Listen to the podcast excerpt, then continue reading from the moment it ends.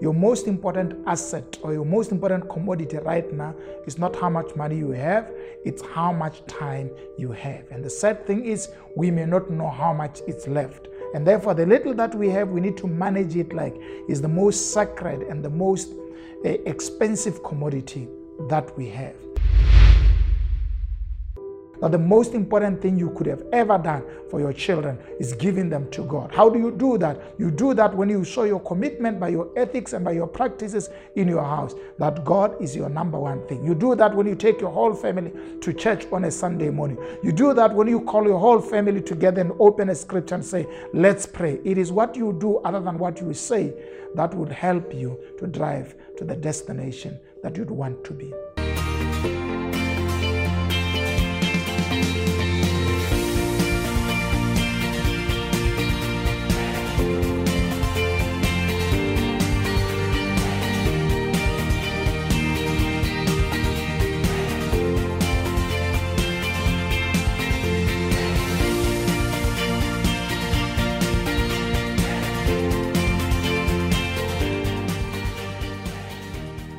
Hello and welcome to Expansion Revolution Nuggets. Thank you so much for joining me today. I'm excited to be bringing this uh, principles to you of redeeming the time. Time is such a precious commodity. Without it, you don't exist.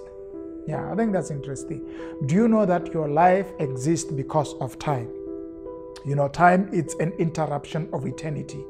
Time measures everything. Time is, is the period within which anything can be done. So time controls everything. And my argument in this series is that your most important asset or your most important commodity right now is not how much money you have, it's how much time you have. And the sad thing is, we may not know how much is left. And therefore, the little that we have, we need to manage it like is the most sacred and the most uh, expensive commodity that we have.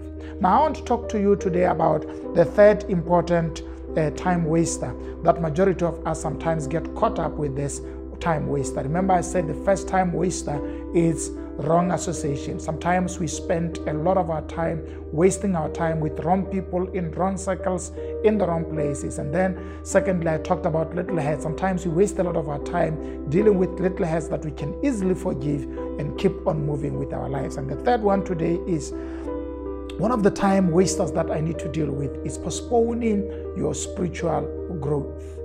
Majority of, our, of us waste a lot of time postponing commitment to God, wasting commitment to our own spiritual journey.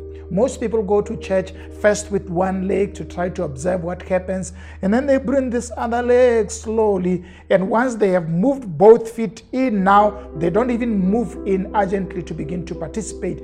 And therefore, their spiritual growth is too slow. And as they grow, they recognize that the most important asset you can ever have in your life is your relationship with God. I mean, I've seen people who recognize when it is too late that the most important thing that they could have done is making sure that their relationship with God is alive and it's right. If there is anything in the form of relationship that you need to protect for life, it's your relationship with God. How far are you going in ensuring that your relationship with God is well protected and it will give you the type of the results that you have? Most people postpone prioritizing God postpone developing an intimate relationship with God, postpone serving God in their churches and in their communities and at their workplaces because you can serve God where you work, in your family, in your community, in your church. The platform of serving God is not within the church. The church is the instrument that God uses to help those who belong to Him to be able to serve Him wherever they are. But some of us never prioritize serving God where we are and using what we have to serve God. Do you know that by the end of the day, when everything has happened, this is one thing that is going to be so important for your life? How did you manage your time with God?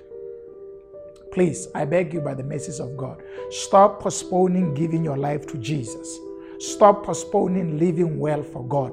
Stop postponing Bible reading and prayer time in your house. Very soon, those kids will have left your house and you'll have not taught them the Lord's Prayer or, or Psalm 23 by heart. We are living in the days where our children are are not so knowledgeable about the things that they can carry out for life. Majority of us spend a lot of time giving to our kids money and toys and things that come in and get destroyed and they die away. But we are failing to give them a spiritual inheritance that can take them beyond your time with them.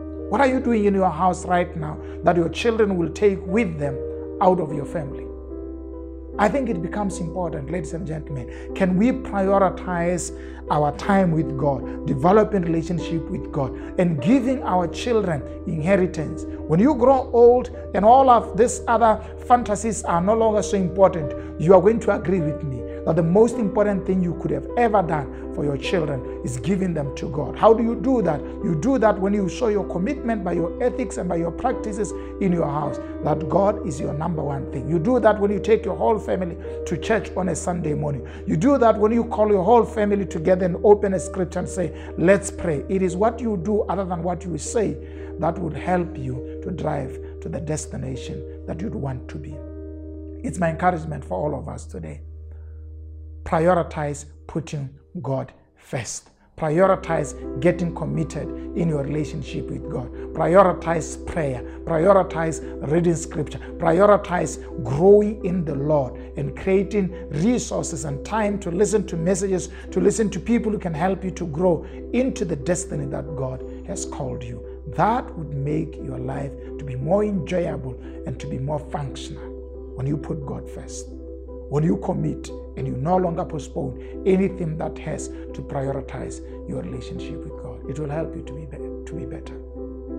And as I close this session today, maybe you are listening to this podcast and you have always prioritized giving your life to Jesus.